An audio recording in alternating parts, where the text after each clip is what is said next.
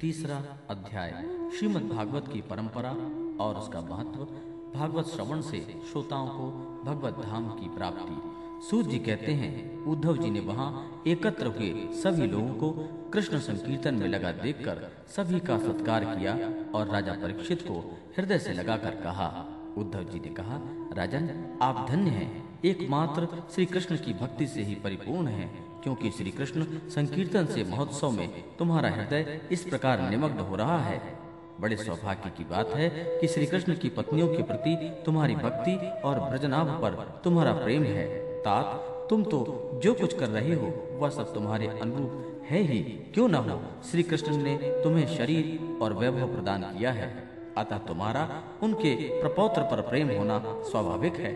इसमें तनिक भी संदेह नहीं है कि समस्त द्वारका वासियों में ये लोग सबसे बढ़कर धन्य हैं, जिन्होंने ब्रज में निवास कराने के लिए भगवान श्री कृष्ण ने अर्जुन को आज्ञा दी थी।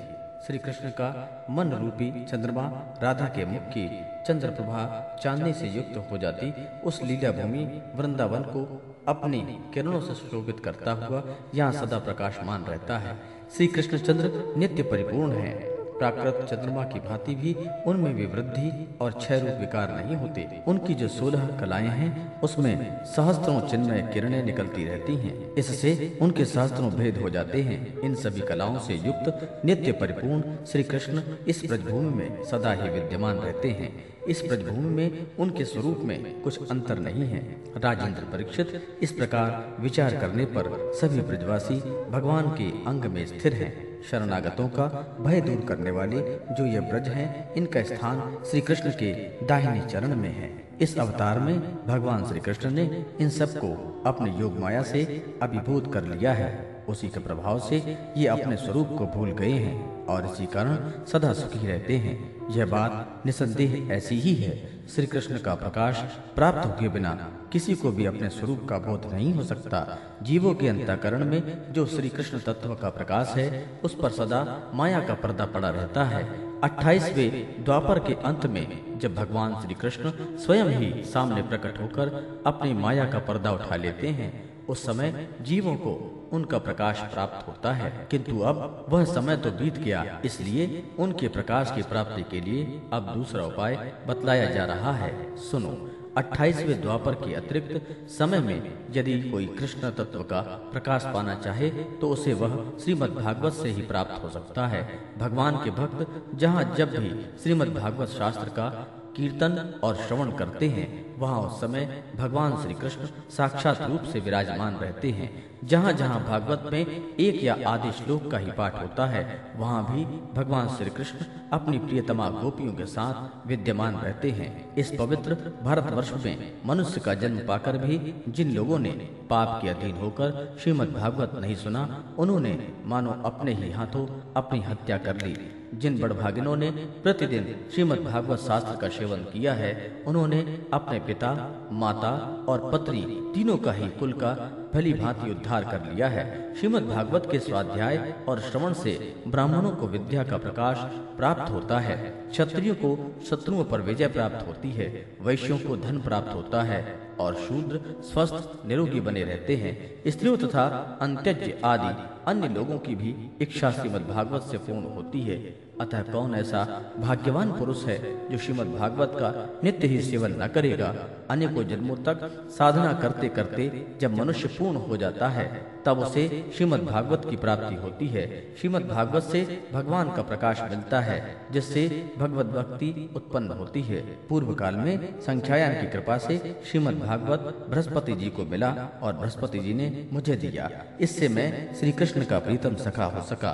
परीक्षित बृहस्पति जी ने मुझे एक आख्यायिका भी सुनाई थी। उसे तुम सुनो, इस आख्यायिका से श्रीमद् भागवत श्रवण में संप्रदाय का क्रम भी जाना जा सकता है।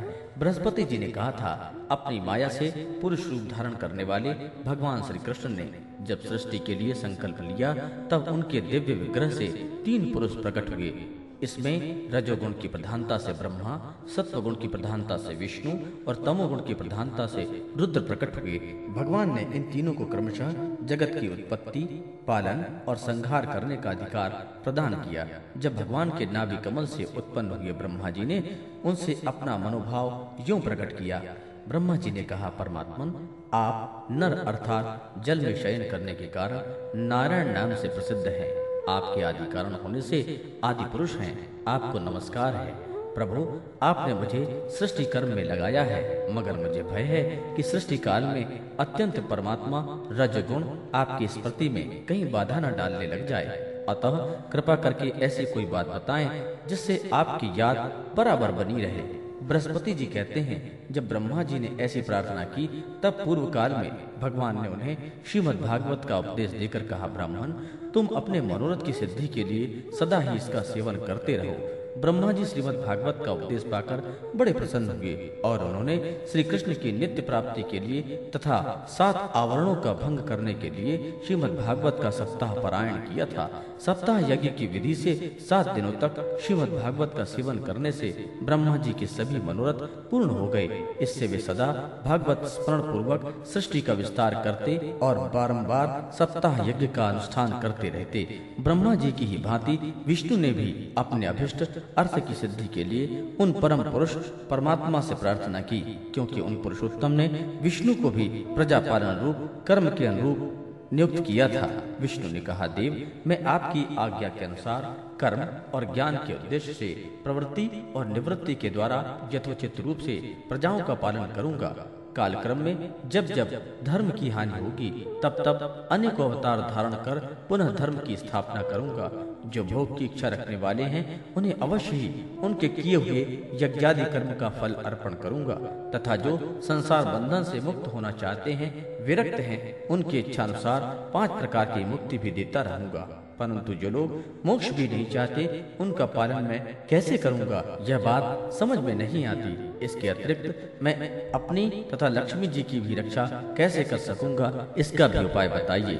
विष्णु जी की यह प्रार्थना सुनकर आदि पुरुष श्री कृष्ण ने उन्हें भी श्रीमद भागवत का उपदेश किया और कहा कि तुम अपने मनोरथ की सिद्धि के लिए इस श्रीमद भागवत शास्त्र का सदा पाठ किया करो। उस उपदेश से श्री विष्णु भगवान का चित्त प्रसन्न हो गया और वे लक्ष्मी जी के साथ प्रत्येक मास में श्रीमद भागवत का चिंतन करने लगे। इससे वे परमार्थ का पालन और यथार्थ रूप में संसार की रक्षा करने में समर्थ हुए। जब भगवान विष्णु स्वयं वक्ता होते हैं और लक्ष्मी जी प्रेम से श्रवण करती हैं, उस समय प्रत्येक बार भागवत कथा का श्रवण एक मास में ही समाप्त हो जाता है। किंतु जब लक्ष्मी जी स्वयं वक्ता होती हैं और विष्णु भगवान श्रोता बनकर सुनते हैं, तब भगवत कथा का रसास्वादन तो दो मास तक होता रहता है। उस समय कथा बड़ी सुंदर, बहुत ही रुचिकर होती है। इसका कारण यह कि विष्णु तो अधिकारण है और उन्हें जगत के पालन की चिंता रहती है, परंतु लक्ष्मी जी इस झंझट से अलग हैं। अतः उनका हृदय निश्चिंत है।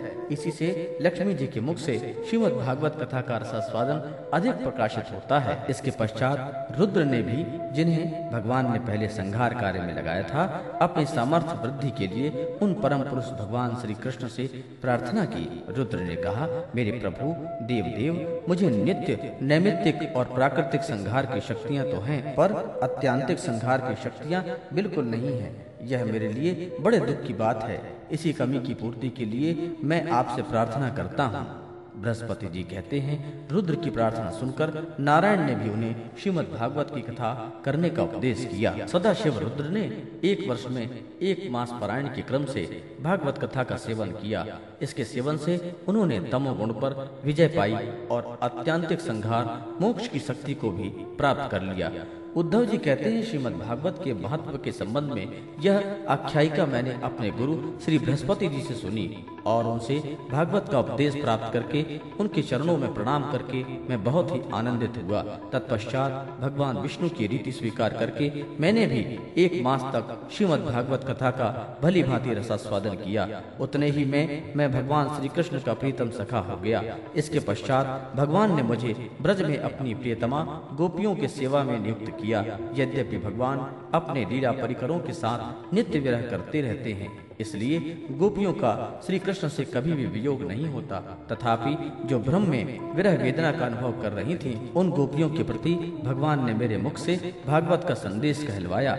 उस संदेश को अपनी बुद्धि के अनुसार ग्रहण कर गोपियाँ तुरंत ही विरह वेदना से मुक्त हो गईं। मैं भगवान के इस रहस्य को तो नहीं समझ सका किंतु मैंने उसका चमत्कार प्रत्यक्ष देखा है।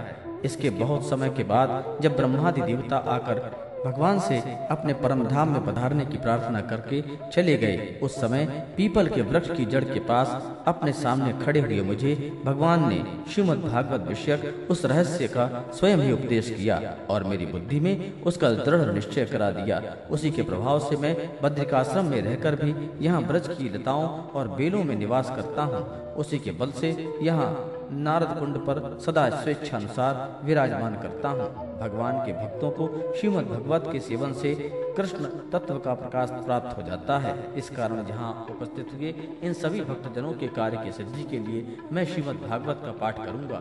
किंतु इस कार्य में तुम्हें भी सहायता करनी पड़ेगी। सूर्य जी कहते हैं, यह सुनकर राजा परीक्षित उद्धव जी को प्रणाम करके उनसे बोले, परीक्षित ने कहा, हरिदास उद्धव जी, आप निश्चिंत होकर श्रीमद भागवत कथा का कीर्तन करें। इस कार्य में मुझे जिस प्रकार की सहायता करनी आवश्यक हो, उसके लिए आज्ञा दें। सूत जी कहते हैं परीक्षित का यह वचन सुनकर उद्धव जी मन ही मन बहुत प्रसन्न हुए और बोले, उद्धव जी ने कहा, राजन, भगवान श्री कृष्ण ने जब से इस पृथ्वी तल का परित्याग कर दिया है, तब से यहाँ अत्यंत बलवान कलयुग का प्रभुत्व हो गया है। जिस समय यह शुभ अनुष्ठान यहाँ आरंभ हो जाएगा, बलवान कलयुग अवश्य ही इसमें बहुत बड़ा विघ्न डालेगा। इसलिए तुम दिग्विजय के लिए जाओ और कलयुग को जीतकर अपने वश में करो। इधर मैं तुम्हारी सहायता से वैष्णवी रीति का सहारा लेकर एक महीने तक यहाँ श्रीमद भागवत का रसास्वादन कराऊँगा और इस प्रकार भागवत कथा के रस का प्रवाह करके इन सभी श्रोताओं को भगवान मधुसूदन के नित्य गोलोक धाम में पहुंचाऊँगा। सूत जी कहते हैं कि उद्धव जी की बात सुनकर राजा परीक्षित पहले तो कलयुग पर विजय प्राप्त करने के विचार से बड़े ही प्रसन्न हुए। परंतु पीछे यह सोच करके मुझे भागवत कथा के श्रवण से वंचित ही रहना पड़ेगा, चिंता से व्याकुल उठे। उस समय उन्होंने उद्धव जी से अपना अभिप्राय इस प्रकार प्रकट किया। राजा परीक्षित ने कहा, हे तात, आपकी आज्ञा के अनुसार तत्पर होकर मैं कलयुग को तो अवश्य ही अपने वश में करूँगा। मगर श्रीमद भागवत की प्राप्ति मुझे कैसे होगी? मैं भी आपके चरणों की शरण में आया हूँ। अतः मुझ पर भी आपको अनुग्रह करना चाहिए। सूर्य जी कहते हैं, उसके इस वचन को सुनकर उद्धव जी पुनः बोले, उद्धव जी ने कहा, राजन, तुम्हें तो किसी भी बात के लिए किसी भी प्रकार की चिंता नहीं करनी चाहिए, क्योंकि इस भागवत शास्त्र के प्रधान अधिकारी तो तुम ही हो। संसार के मनुष्य नाना प्रकार के कर्मों में रचे पचे हुए हैं। ये लोग आज तक प्रायः भागवत श्रवण की बात भी नहीं जानते।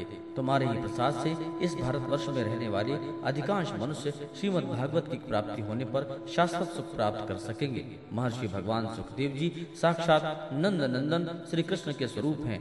वे ही तुम्हें श्रीमद भागवत की कथा सुनाएँगे। इसमें तनिक भी संदेह की बात नहीं है। राजन, उस कथा के श्रवण से तुम ब्रजेश्वर श्री कृष्ण के नित्य धाम को प्राप्त करोगे।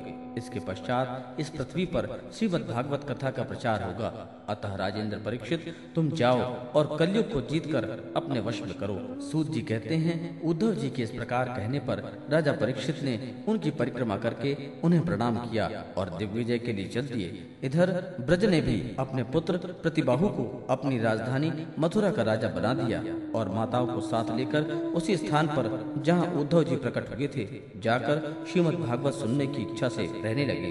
तदनंतर उद्धव जी ने वृंदावन में गोवर्धन पर्वत के निकट एक महीने तक श्रीमद भागवत के रस की धारा बहाई। उस रस का आस्वादन करते समय प्रेमी श्रोताओं की दृष्टि में सब और भगवान की सच्चिदानंदमयी लीला प्रकाशित हो गई और सर्वत्र श्री कृष्णचंद्र का साक्षात्कार होने लगा। उस समय सभी श्रोताओं ने अपने को भगवान के स्वरूप में स्थित देखा।